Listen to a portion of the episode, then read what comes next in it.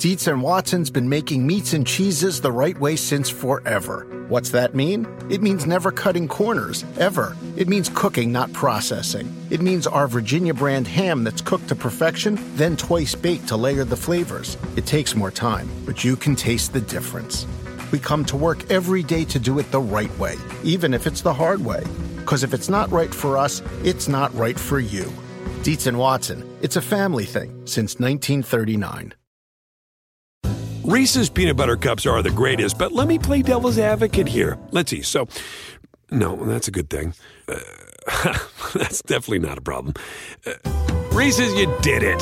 You stumped this charming devil.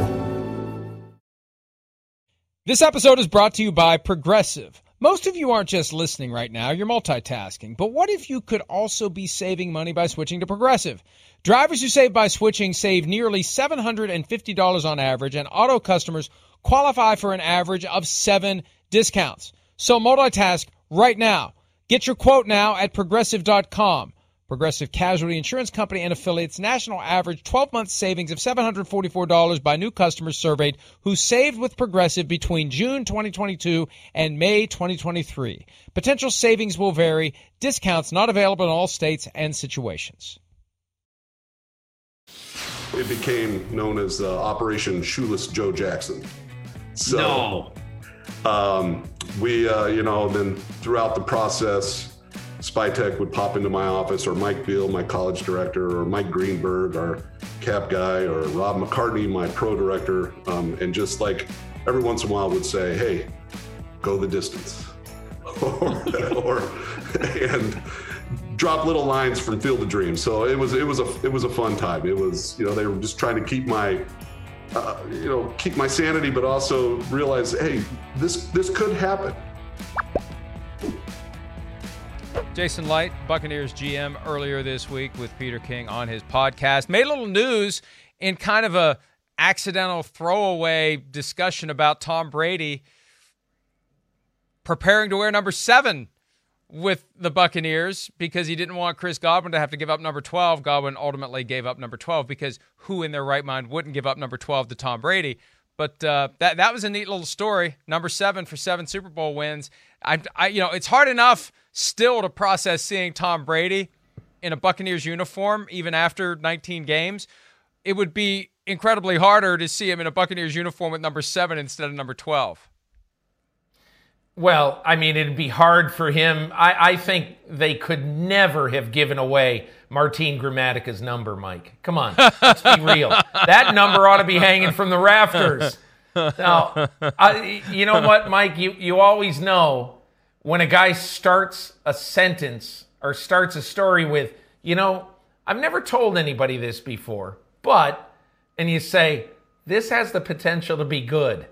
And with the Tom Brady or bad, story, it sure or was. very bad. You know, it could be very good Yeah. or very bad. You know, I've never told anyone this before, but um, Martin Gramatica, he was the guy who dressed for the Arctic anytime it was below 50 degrees. He'd wear that hat wrap around his face. It's like, dude, it's 48 degrees. What? Anyway, yeah, you can't you can't unretire the unretired Martin Gramatica number for Tom Brady. That's for sure. All right, Tom Brady will be wearing number 12 and white, choosing to wear white because he's four and one in the white jerseys during his time uh, in uh, the NFL, playing in Super Bowls against the Kansas City Chiefs. Let's get into some of the news that's popped up this week, and let's start with. Um, Bruce Arians and Tom Brady both talking this week about what ended up being the most impactful move of the 2020 offseason, getting Tom Brady from New England to Tampa Bay. Here they are. you you can't hit a home run if you're going to swing for one. You can't you can't do anything special in life sitting on a fence. And um, you know the question back then was if there was a quarterback that that was a free agent, who would you want? And uh, yeah, of course it was Tom Brady, but um, not thinking he would become a free agent. But once he did, it was uh, it was it was a pursuit that we wanted to make, and uh, knew he had some interest. So, but again, that's how you live life, I don't. You, you sit and live in a closet and try to be safe, or you go have some damn fun. I'd like to think that I wasn't that much of a chance uh, after a lot of years. Yeah, uh, it, it, but but still, 43. It is a little bit of a chance. It is a little bit of a risk, but Bruce Arians, no risk it, no biscuit. He risked it, and they got the biscuit to the Super Bowl. Now, you know, and that mentality, Peter, I think will serve them well in the Super Bowl because I think anytime you're an underdog in a postseason game, you have to be willing to do that thing that disrupts the predetermined thought as to who the better team is. You got to be willing to throw the ball the end zone at the end of the first half. You got to be willing to do the onside kick back when onside kicks were actually recoverable at the start of the second half of Super Bowl 44. Those are the things you need to be willing to do. And I don't know that Bruce Arians' mentality actually is going to get him to a Super Bowl very often. This is his first one, but I think the mentality is perfect for a Super Bowl when you're the coach of the team that's favored to lose. Mike, you know, one of the things I really like about the Bucs personnel acquisition, and look, it's all been about Brady, but let me make two other interesting points about where the Bucs are right now. One is that assuming that everyone's healthy in the secondary, and you can't assume that because of Antoine Winfield Jr., obviously. But if everyone is healthy in the secondary, their top six defensive backs, that they will play on the field together in this Super Bowl at times. Okay. The top six defensive backs, all 24 or younger. Wow. Every one of them has come in the last three drafts.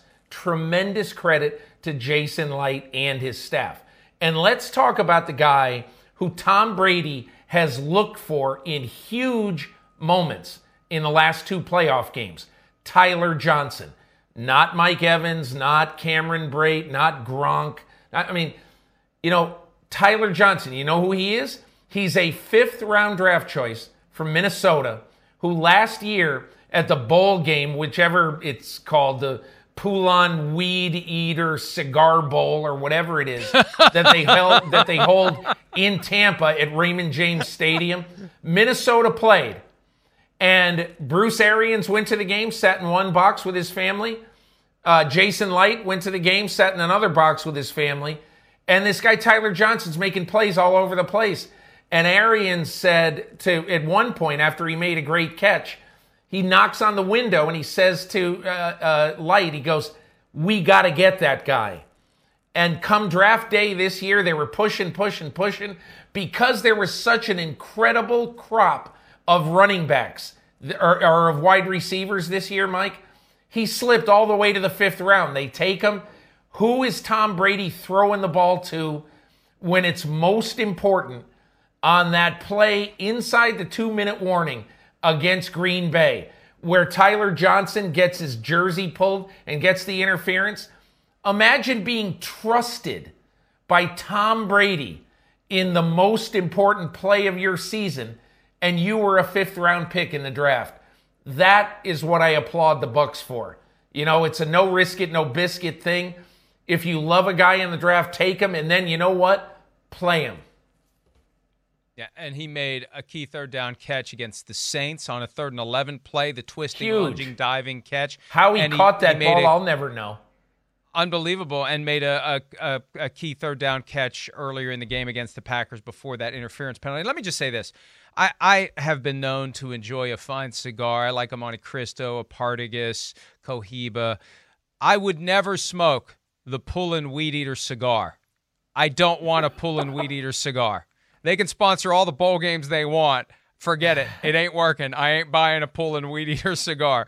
Um, but but you know that that and and we talk about executive of the year and PFT for what it matters and it doesn't at all. We made Brandon Beane the Bills GM our executive of the year, but I'll tell you what, you can make the argument that Jason Licht deserves that consideration. Not that he had to go out and scout and craft and recruit Tom Brady. I think Tom, even though you get the idea, or at least they try to make the case that he had to sell them. Come on, it's he's Tom Brady. Yeah. But to have to have the pieces there that makes the team attractive to Tom Brady is on Licht. If you don't have the pieces that they've accumulated right. over the past six or seven years, Tom Brady's going somewhere else. He's not going to Tampa Bay. Yeah, totally agree, Mike. And I think the other thing about the whole Brady situation in Tampa, he had done his research. He knew, as Jason Licht told me on the on this podcast this week, Tom Brady said to him in the middle of their conversation, Uh, listen, Jason, there are, and I, I don't know the number, but there's 24,952 hours between now and our opening game of the season. We have to make those count. Every minute counts. And so, you know, when, when Brady is talking like that to you, Brady wants to come. And that to me says so much about the team that Jason Licht and to some degree Bruce Arians built with a really good personnel staff. And it was obvious from the get go that they were going to pursue him. Bruce Arians was talking openly about it at the scouting combine. Tampering rules be damned, and there was never any consequence for it. So, what the hell? Tamper away if they're not going to do anything to you. And it worked out extremely well. And the Buccaneers desperately want Brady to be back next year. And I tell you what, Peter, I, I'm not ready to, to assume that Brady stops in 2022, the year he turns 45 the way he looks right now, there's no slippage. And maybe maybe he's just going to fall off a cliff at some point. But if he's still playing like he is now in 2022, I think that 2023 and 2024 become in play and hell, he may make a run at playing until he's 50. You know, Mike, here's a guy who, uh, you know, we probably have talked about this once or twice over the years, but, you know, one of my vivid memories is once uh, after the Super Bowl against Atlanta of going to interview him. I, it was quite a quite a day. I went up to Montana and talked to him uh, where he was starting his off-season vacation. Seven days earlier, he had just beaten Atlanta and made that huge comeback. And in the course of the conversation, I said to him, "Don't you ever feel like just going out and having like nine beers with your buddies?" And he said, "You know, I've done that before." And I can do it again one day too. But right now, this is a lot more fun than that. And, you know, I, I don't want to do anything to prevent me from being able to do this. And so I think that has been his ethos over the years. And for anybody who has kind of made fun of him for his diet and the electrolytes and, and all this, I just say, hey, you know what? To each his own. He's not hurting anybody. You know, let the guy do what he wants. If this is what he believes, it's great. Because Tom Brady, you know, he said to me when he was 26 years old, he woke up every day and, you know, he had to almost unfold himself to get him out of bed. He was always in pain. And he said, Man, I love football and I'm going to keep playing, but I don't know how, how long I can deal with this kind of pain. And then he has gotten into the whole pliability thing and all that but I think he is a guy who has figured out what, you know, the number one thing is to him in life. Whatever it is, he's figured out what the most important thing is, and he does it. So, you know, to me, all the power to him. And I think the longer he goes, the harder it will be to stop. So you keep going as long as you can. And you say he's not hurting anyone, he's not, but he could get himself hurt. That's the key. And that's why we see in these moments when Darnell Savage, for example, breaks free on a safety blitz and Tom Brady doesn't want to take that clean hit that could injure his 43 year old body, so he fires the ball up for grabs and Jaire Alexander catches it. That's part of what you have to accept if Tom Brady's going to be your quarterback now. We've seen it the past few years. That bailout, throw the ball. I'm not going to take that square hit from Frank Clark, for example, or some other defensive lineman. I'm not going to do right. it. I'll just throw the ball, and if someone intercepts it, hey, so be it. It's kind of like a short punt. But also, Mike, you remember Peyton Manning late in his career? he he would do what I would call the fetal sack. You know, when he felt the pressure coming in on him, he just low, he'd just go down and just take a nap. And I think Brady Brady does that too. He doesn't do it probably as often as Manning used to do it, but he does it too. And he knows that if he's going to make that throw, the one that Jaire Alexander, the, the semi Hail Mary uh, downfield, if he's going to make that throw, he's got to make it so that his guy gets it or nobody gets it, or it's out of bounds. You know, and obviously he short armed that one. But but I agree with you. Those are the things that you're going to have to live with a few of them.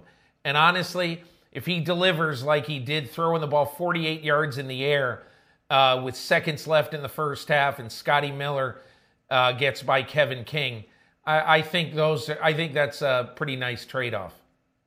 And we go from one quarterback who has very limited mobility, especially at his age, to a 25 year old who is the slipperiest, not the fastest, not the most agile, not the most explosive, but he's the guy you can't get your hands on. The 49ers tried to do it last year in the Super Bowl. Many thought they would succeed. They didn't. Robert Saleh, who was the defensive coordinator of the 49ers last year, now the head coach of the Jets, was with Sims and me earlier this week, and we asked him, What advice would you have for those Tampa Bay Buccaneers defensive linemen? Here's Saleh from earlier in the week. Anytime you're a pass rusher, just understand that he he might do his little old man jog in between plays where it looks like his feet hurt, but don't, don't kid yourself. I mean, the, the, he's got tremendous mobility and his arm strength is ridiculous. You have to be relentless all the way through that line made me laugh. It made someone else laugh too. It made Patrick Mahomes laugh. He he retweeted. Did I saw that on Twitter? He responded with with the the multiple. There it is. When you get six of the laughing, crying emojis, you have made someone laugh till they cry. And uh, you know, it's it's the truth though. It's kind of like somebody pointed out. It's kind of a baseball thing, like how someone shuffles around in the infield, you know, between batters or something like that. Like it just you, you, there, there's never really an occasion on the baseball field to run when you're an infielder, except when you've hit the ball. But it's just kind of that, yeah, that I don't know if it's a little rope a dope quality, but he does move like that between plays. But when it's time to elude and evade defenders, he does it as well as anyone in the NFL, Peter. Mike, you know what I really like about Mahomes at this stage of his career? Uh, number one, uh, he realizes that he can uh, he can do things like on social media and in the outside world and in interviews, and he can show that side of himself. You know, when's the first time you realized about Tom Brady and he gives his birth date, you know, the day he was born? And and you know, so Mahomes has fun with this stuff. He had fun with Rich Eisen on his TV show about his nickname and and and all that stuff.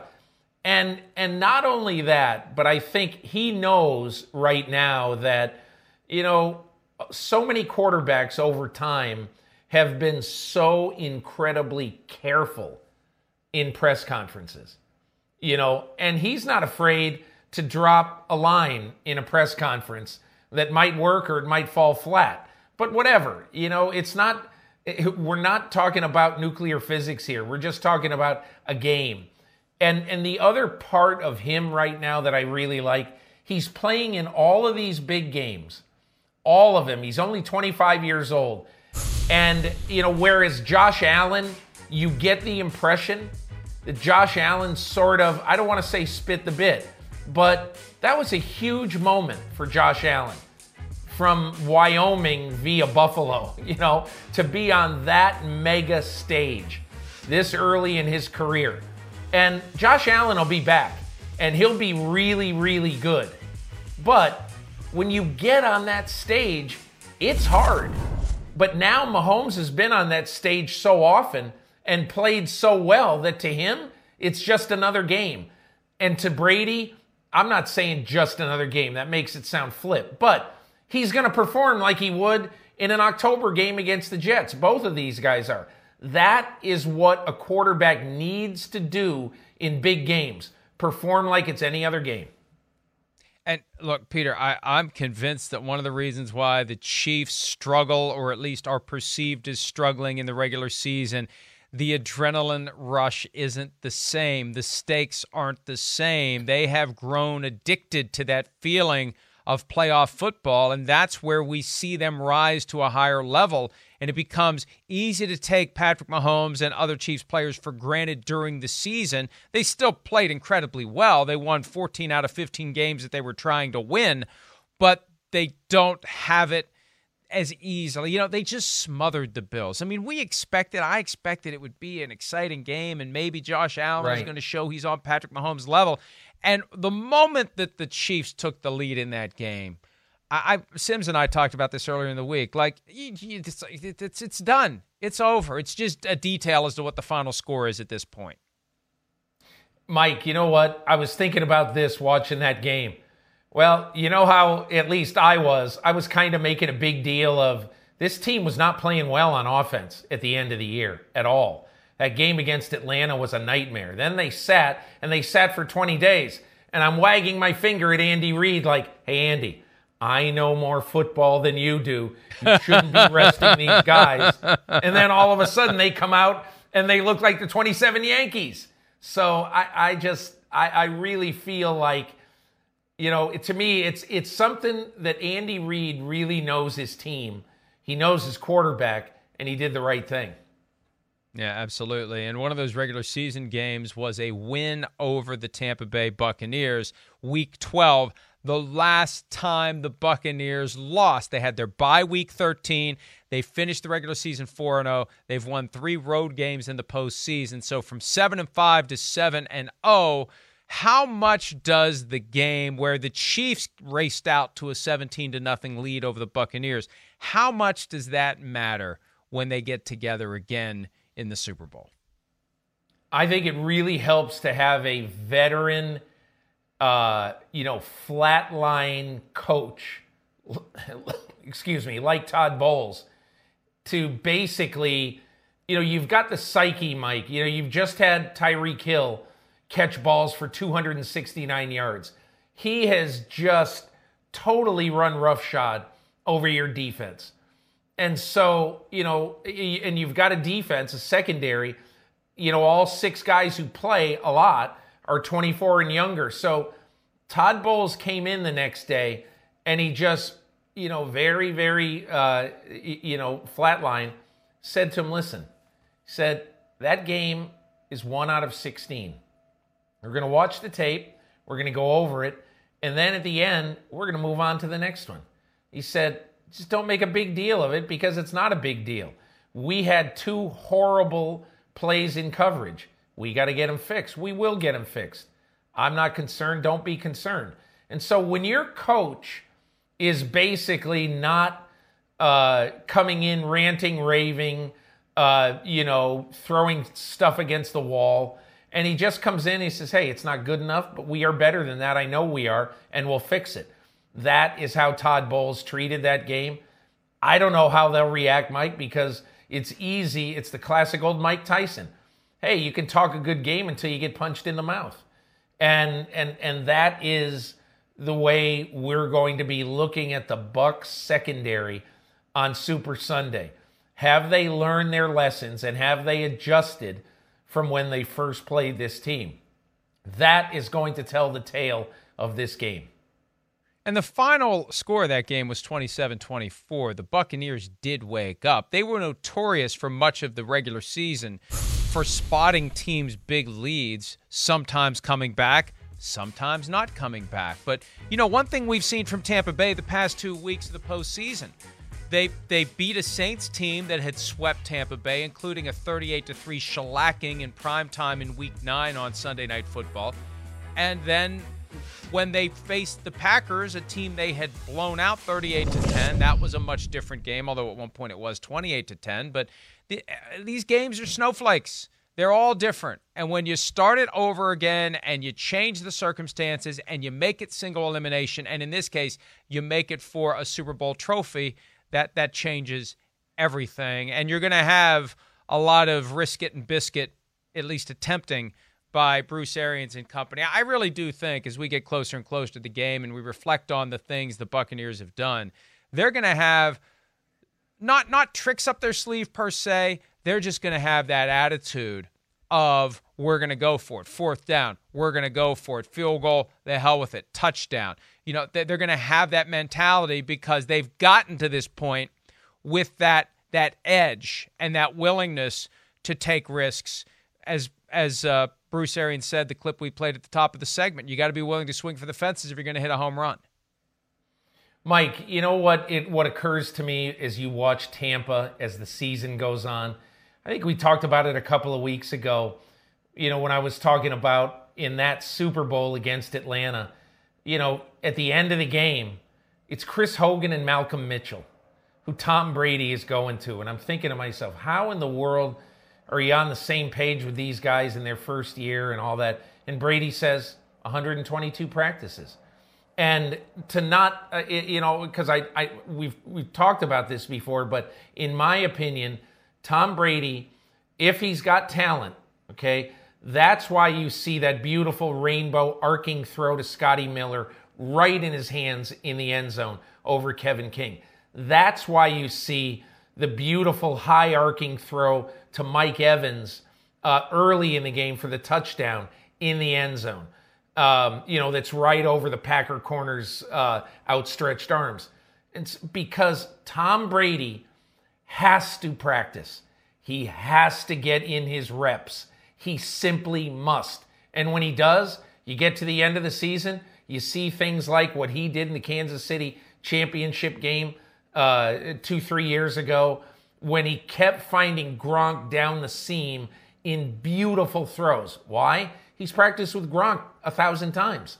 They've done that a thousand times. So I think this is really the time late in the year why I think Brady's going to be dangerous in this game. And hey, Mahomes is always dangerous. Yeah, I mean, we are at the point where Tom Brady is essentially into his second season with the Tampa Bay Buccaneers. You know, we talk about rookies. By the time a rookie gets to the playoffs, they're not rookies anymore. We talked about Tyler Johnson, how Brady trusts him, how Brady trusts Scotty Miller.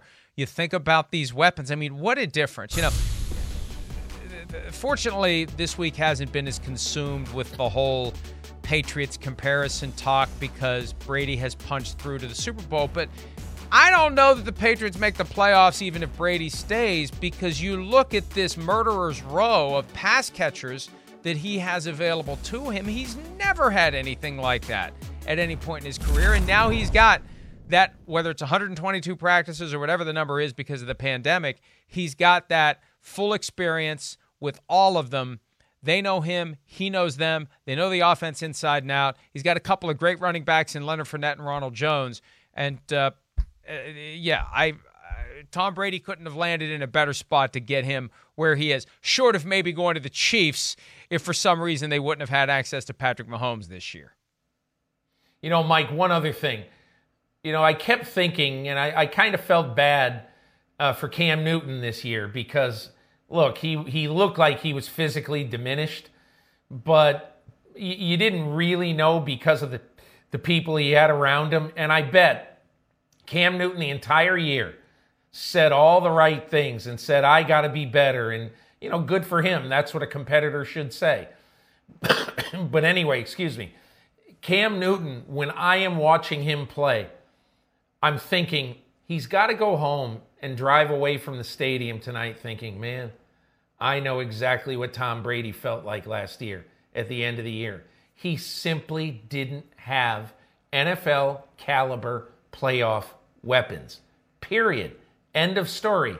All this stuff about is it Brady? Is it Belichick? I, I, you know, I just don't know who you put at quarterback. You know, from like December of last year till January one of this year with the Patriots, who's really going to play well. The reason that they're under 500, you know, over their last whatever 18, 20 games, is because they have not stocked the pantry with contributing good skill players on that team. Well, and they've got plenty of work to do to get back to where they've been uh, because they, they need the quarterback, they need they need the skill players, they need a lot of things in New England, and they get to watch what happens when Tom Brady lands in a spot where they have everything that Brady needed, including a surprisingly potent defense, which has been the difference.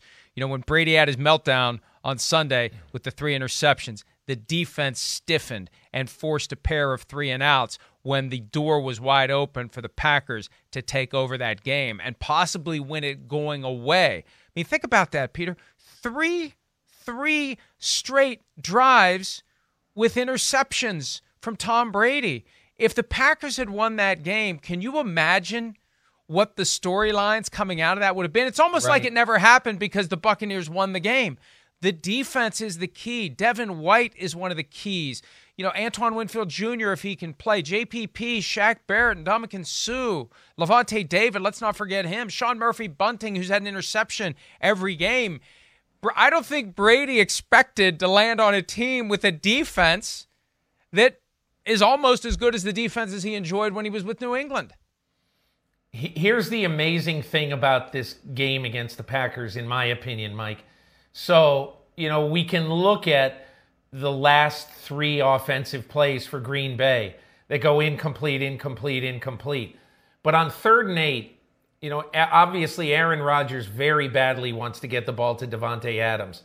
And to me, he made a foolish throw because really he didn't have anybody open in that secondary. That's how well Tampa was playing. But but the point I'm going to make is and the reason why Jason Licht really needs to get a lot of credit for this team and his personnel staff. It's not just him. But why they deserve a lot of credit. Look at the replay on the last play of the game for, for Green Bay, the last offensive play.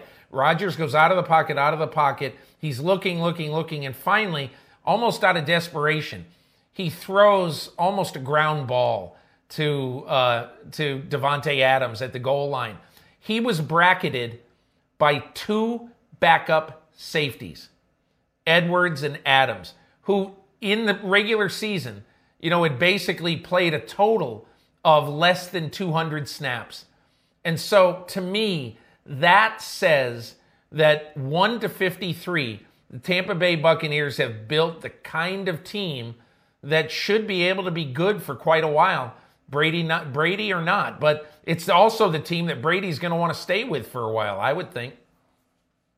I agree with you completely. We're going to continue the Super Bowl 55 preview discussion with a speed round when PFT Live continues right after this.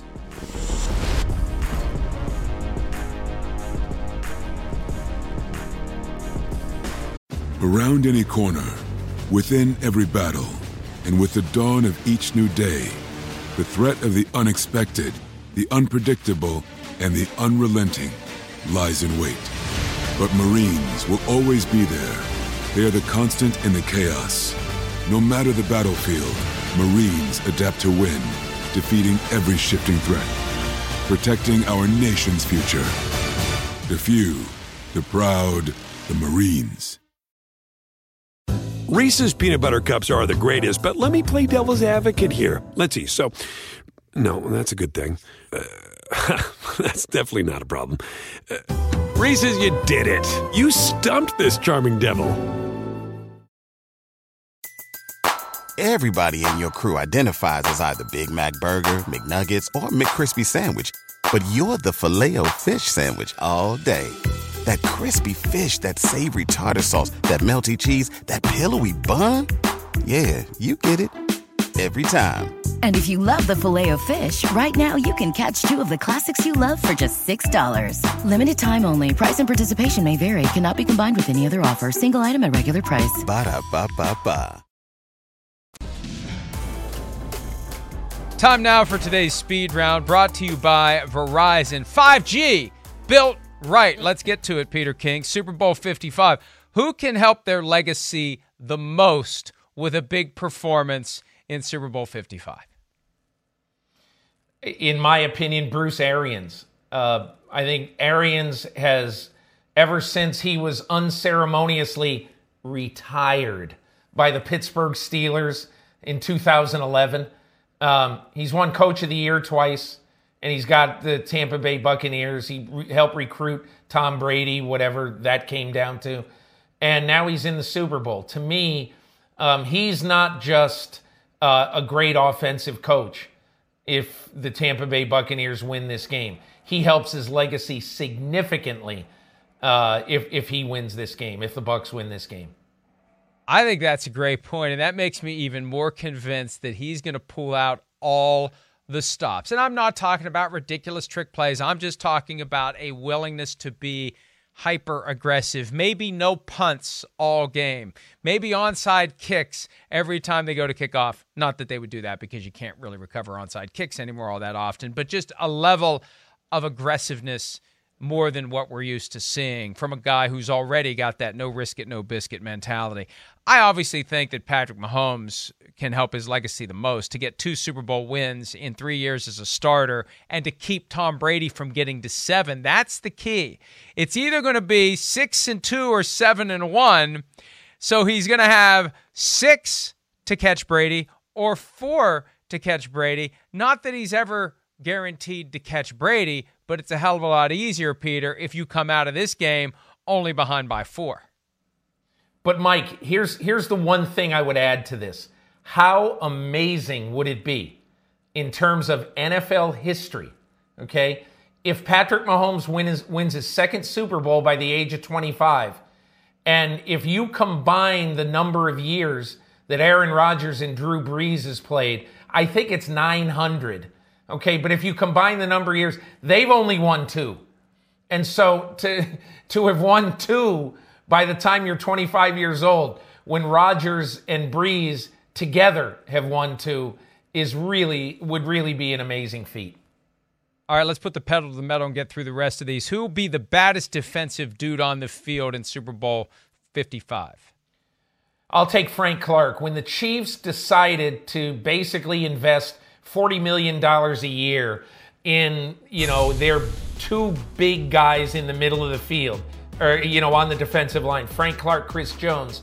To me, I think what that said is that these are our long term pests on the defensive line.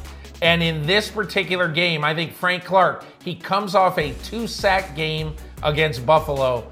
And I think he is really hitting his stride playing great down the stretch. I'll take Frank Clark. I'll take Devin White. I've been so impressed with his play in the postseason. He's he's in your face without crossing the line. He's he's chippy but not too chippy. He sets the tone for that defense and and he's the guy who gives them that lift when they need it and he's all over the place. So I got Devin White. Underrated storyline, Peter, that deserves more attention. Steve Spagnuolo uh, trying to design something. And you remember, Mike, he once designed an incredible defensive game plan to totally, absolutely frustrate Tom Brady in a shocking New York Giants victory. And so I just keep thinking to myself, if I'm Brady, I'm going to bed at night and I'm thinking back at the most nightmarish day I've ever had on a big stage. And I'm saying, hmm, what does Steve Spagnuolo have in store for me this time? And that was mine. So let me pivot quickly to another one. There's this theory that's making the rounds, and it's not from anyone who's in the business, but fans are saying, hmm, maybe Andy Reid will retire after winning two in a row and Eric Bieniemy just takes over the Chiefs. Andy Reid's not going anywhere, folks. Andy Reid, first of all, it gives him a chance to be the only guy to ever win three in a row. And second of all, the house is built. All you got to do is sit on the couch, right, Peter? I mean, you got Patrick Mahomes. I'd never retire.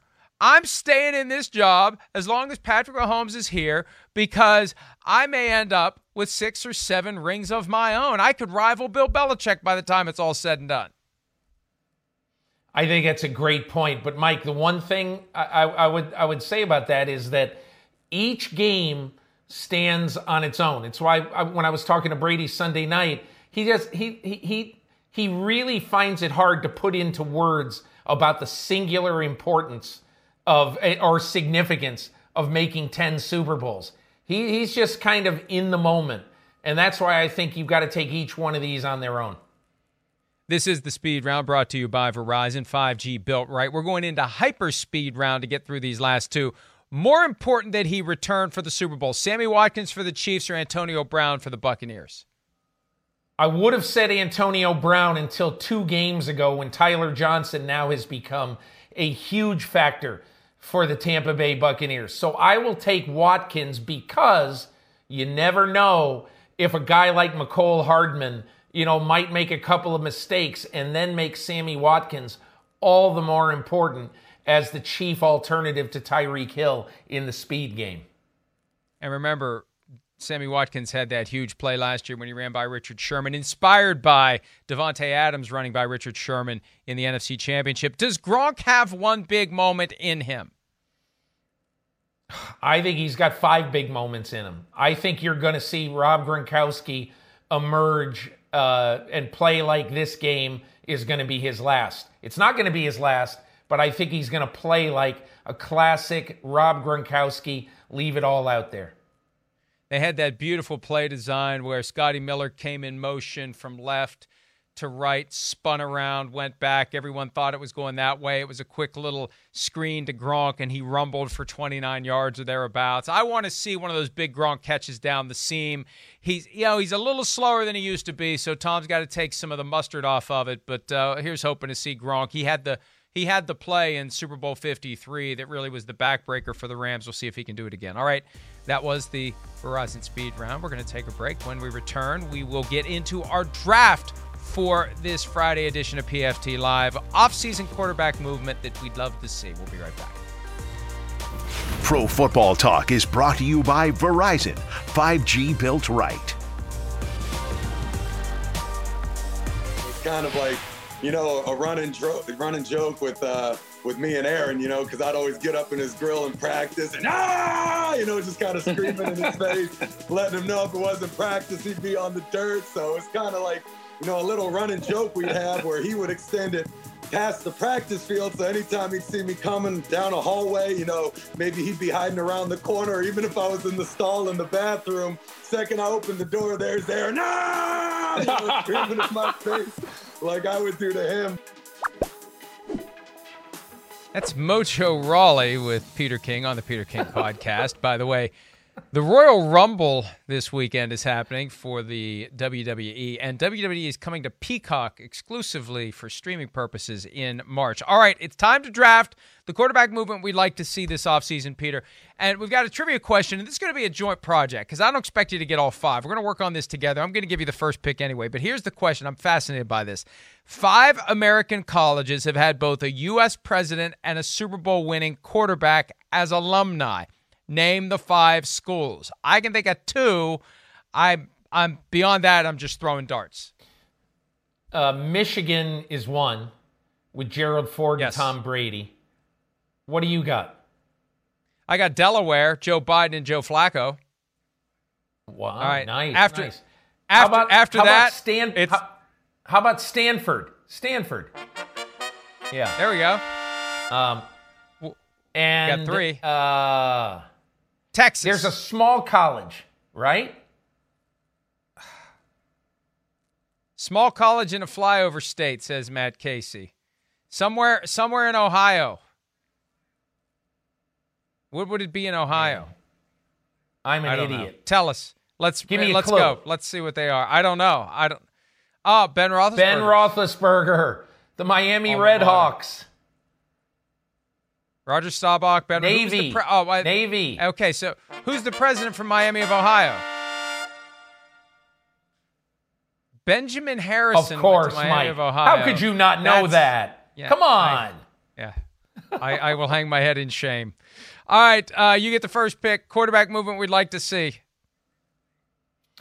Deshaun Watson to the Jets. Hate to be a cliche, but I want to see Deshaun Watson in that sort of Shanahan, uh, you know, Mike LaFleur uh, class of coach where you really take a lot of pressure off the quarterback and you give him solutions every time he drops back to pass. Plus, I think Joe Douglas is a really good personnel guy. He's going to find players, and Robert Saleh is going to know how to coach them.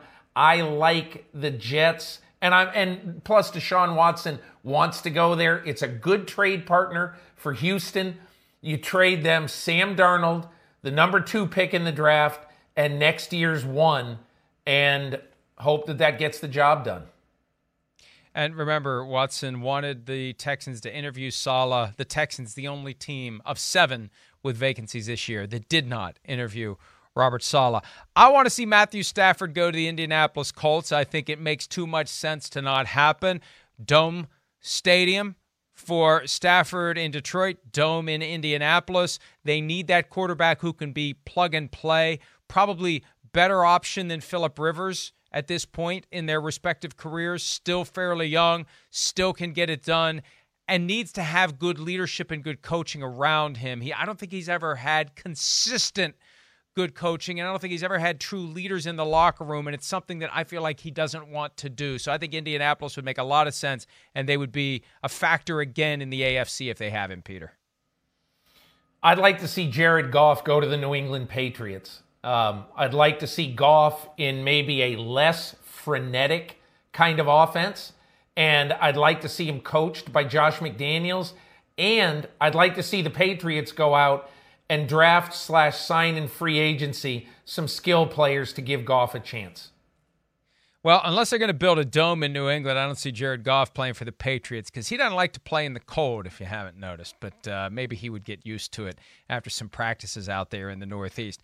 Next one for me, I want to see Kirk Cousins go to the 49ers for a couple of reasons. I want the Vikings to move on from Kirk Cousins. I'm sorry. I just do. I just do. he loves him not. He loves him. He loves him not. I think it's time for a change in Minnesota in a lot of ways, frankly.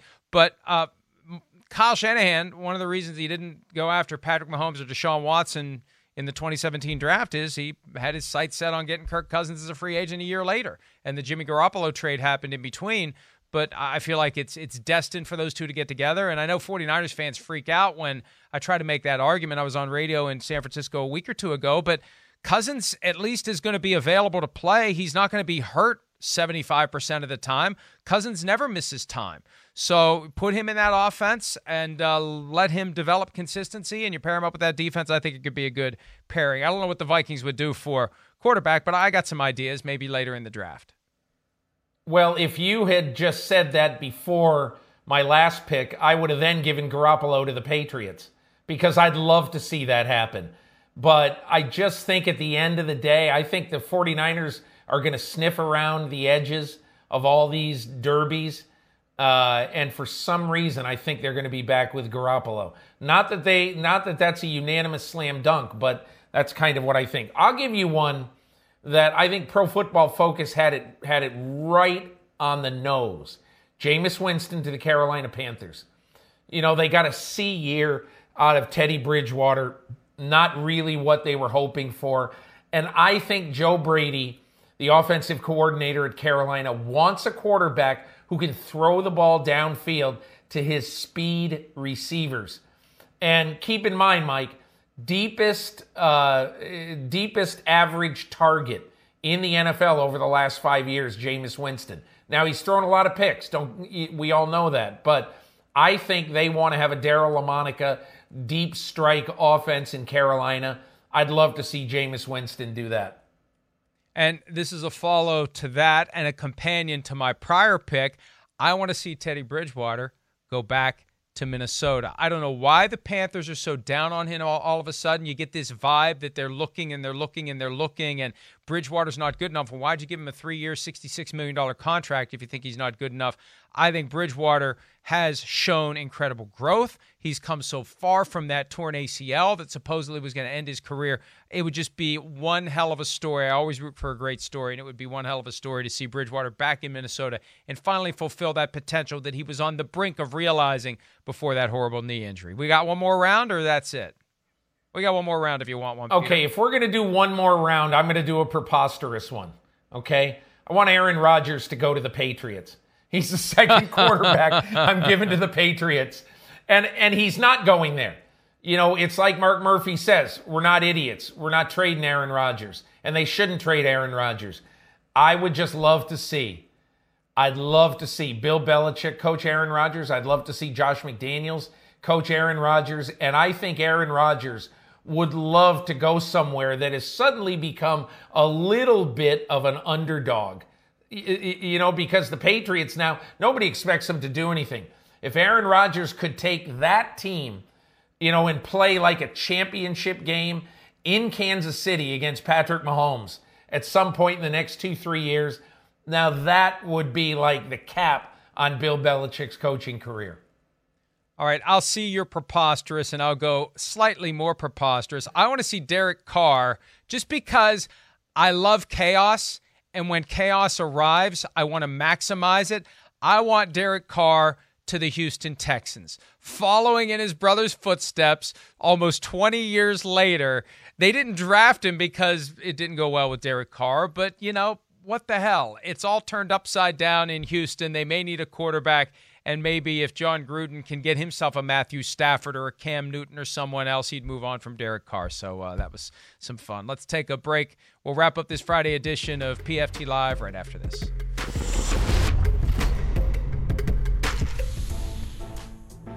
All right, our friends at PointsBet have put together the Super Bowl MVP odds, and ooh, Patrick Mahomes minus 100, Tom Brady plus 200. It's typically a quarterback thing, but not always. There have been six defensive players over the years who have won it. More, I think, uh, like I think it's no, I think it's nine defensive players and six running backs. I, I, I was doing the research the other day. It always helps to remember the results of the research. Why bother doing the research? But Peter, I'll ask you this: Patrick Mahomes and Tom Brady to be the MVP or the field?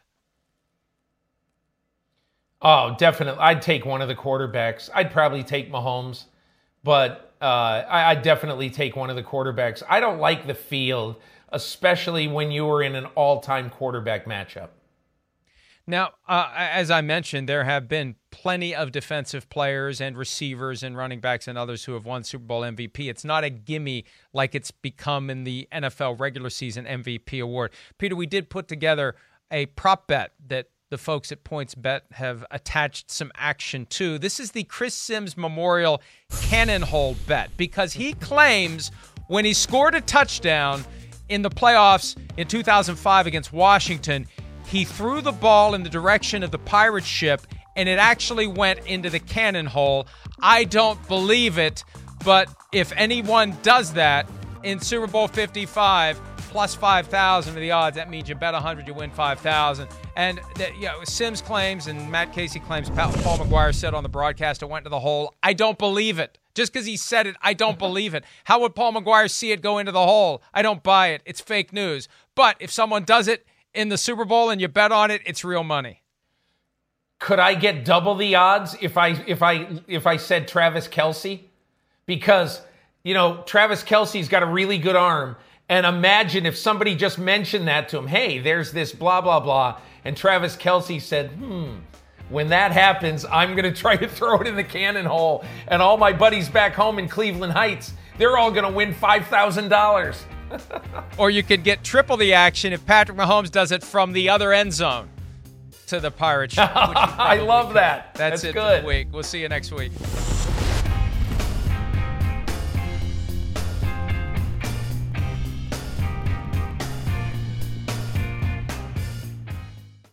Reese's peanut butter cups are the greatest, but let me play devil's advocate here. Let's see. So, no, that's a good thing.